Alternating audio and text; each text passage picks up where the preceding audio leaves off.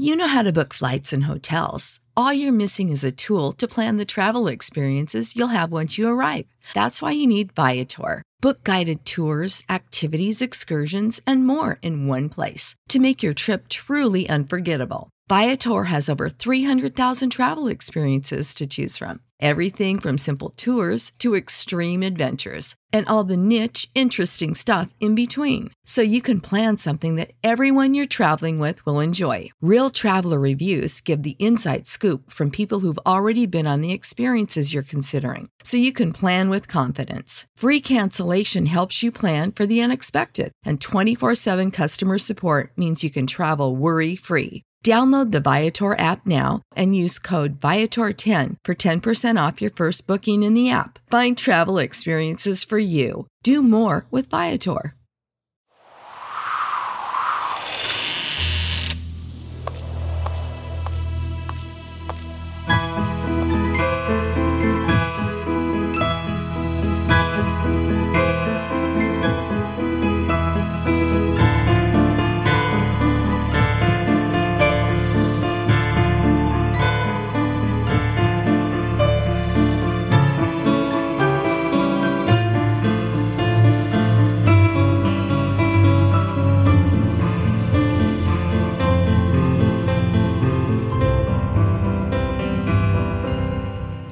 Things with Wings Productions, with the support of Whimsical Productions and Collected Sounds presents Episode 4 of The Skylark Bell. I'm your host, Melissa Oliveri. In our last episode, Magpie had an uncomfortable encounter with one of the locals and started doubting that she would ever gain the trust of the residents of Pocket. But she did finally learn the name of the abandoned farm across the street, the mysterious Meadow Lane. In today's episode, we'll be reading Chapter 4, A Surprise Guest, where Magpie lets us in on her most closely guarded secret and meets a new, unusual, and unexpected guest. So get comfortable, grab a blanket, a warm drink, and let's get started. Magpie, have you seen my umbrella? Yells Mrs. Phaeton from downstairs. It is mid morning, and rain is gently tapping the outside of the windows. Magpie is sprawled out on her bed, concentrating on her notebook. Without looking up from her sketch, she yells, I think it's in the back corner of the hall closet. Magpie and her mom have been working hard over the past week, unpacking all their belongings and making the big, airy farmhouse feel like home.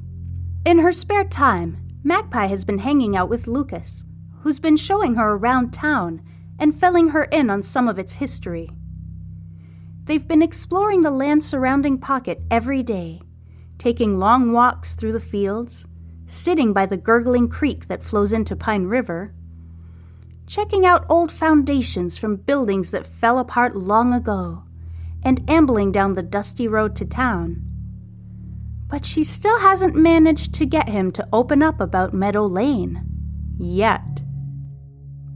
Found it, thanks! I'm heading into town for a few groceries. Be back soon, shouts her mom. Magpie hears the thud of the heavy front door closing, and her mom's footsteps going down the front stairs. She finishes her sketch and jots down a few notes in the margin before closing her notebook and tucking it away safely under her mattress. Magpie keeps a secret from everyone, even her mother. From the time she was very young, Magpie has been able to see images from the past come up in her mind, like mini movies or moving photographs. These visions come to her randomly and she can never tell when they're going to happen or why. Last year, she was at her grandmother Lillian's house, sitting in an antique rocking chair, when she was overcome by the image of an old woman, her snow white hair up in a bun, sitting in that very same rocking chair, knitting a green shawl. A few months later, as Magpie was helping her mom pack some moving boxes, she found a dusty old photo album in the top shelf of a closet. She flipped through it haphazardly and landed on a faded photograph of the woman from her vision. Who is this? she asked her mother, surprised. Oh, that's your great grandmother Elizabeth. I haven't seen that photograph in years. Oh, she loved to knit. When I was a young girl, I saw a television show with a girl wearing this nifty red scarf. I wanted one in the worst way, so she knit me one. Magpie's mother keeps rambling off memories of great grandmother Elizabeth. But Magpie was no longer listening. She had never seen a photograph of someone from one of her visions before, and she found it unnerving. There have been many other instances where Magpie has had visions of people and places she's never seen before.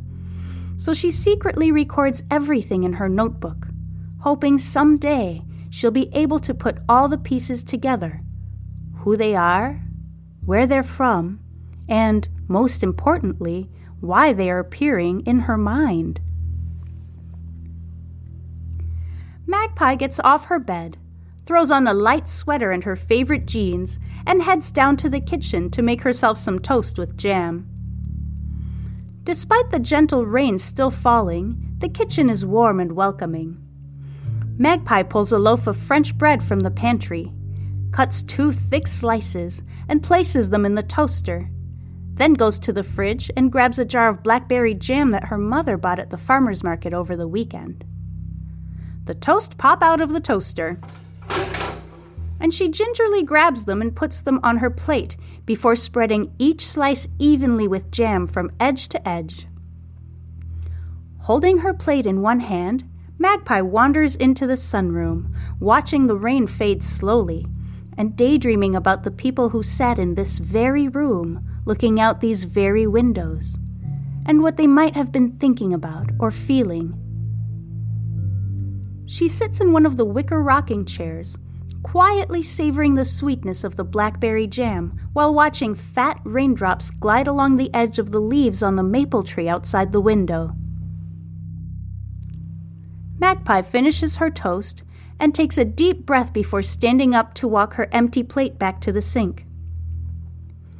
She's halfway across the kitchen when she hears a faint but distinct scratch at the back door. Looking out, she sees a small cream colored cat with brown fur on its face, ears, and tail. The cat is looking up at her with large, pleading blue eyes. Magpie immediately opens the door and scoops up the cat. You poor thing, you're all wet, she exclaims. And you look like you haven't eaten in a while either, she says, quickly grabbing a bowl from the cupboard. She gets the milk from the fridge and pours some into the bowl. The cat laps it up voraciously, only taking a brief moment to look up at her with gratitude before meowing for more. The cat's worn blue collar has a small bell attached, but no identifying tags. Where did you come from? wonders Magpie out loud, stroking the top of the cat's head. She runs her hand down its side and feels its ribs sticking out. Hmm, it sure doesn't look like you have a home, she says, gently scratching between its ears. I bet Mom will be okay with you staying here. We've been talking about getting a pet now that we have enough space. What's your name? she asks the cat, as if expecting it to speak up and tell her. The cat finishes its second serving of milk and saunters toward the sunroom, stretching slowly before hopping onto the window sill and staring at the fields behind the house.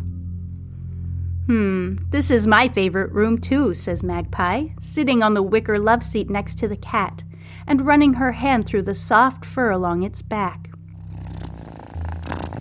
Together, they stare out at the fields, watching the dark gray clouds blow across the sky. Suddenly, the cat hops from the windowsill and reaches delicately under Magpie's chair with its paw, pulling out a long, bright red thread and playing with it joyfully. Where did that come from? wonders Magpie out loud. Are you trying to tell me something? Is your name Red? Or maybe Ruby? Oh, I know. Scarlet. I'm going to name you Scarlet, she says with satisfaction. Magpie is concentrating so hard on the cat that she's startled when the phone rings. Hi, Magpie, it's Lucas, says the voice at the other end of the line. I think the rain has stopped. Are you ready to go? Magpie looks across the room at her boots. You bet, she says before hanging up the phone. A moment later, she's placing another bowl of milk on the kitchen floor. I'm so sorry, but I've got to run. Lucas is going to show me Pine River today, she says to the cat, who sits and stares at her like it knows what she's saying. But I promise I'll come back with some cat food, okay? she adds, before cheerfully rushing off to meet Lucas, letting the big wooden door slam shut behind her. Left alone, the cat saunters out of the sunroom and expertly navigates the empty house, almost like it already knows its way around. It makes its way up the stairs silently on padded feet and stops just outside the door to Magpie's room, as if pondering whether to go in. The cat sits down and lets out a quiet meow, then swiftly vanishes into thin air.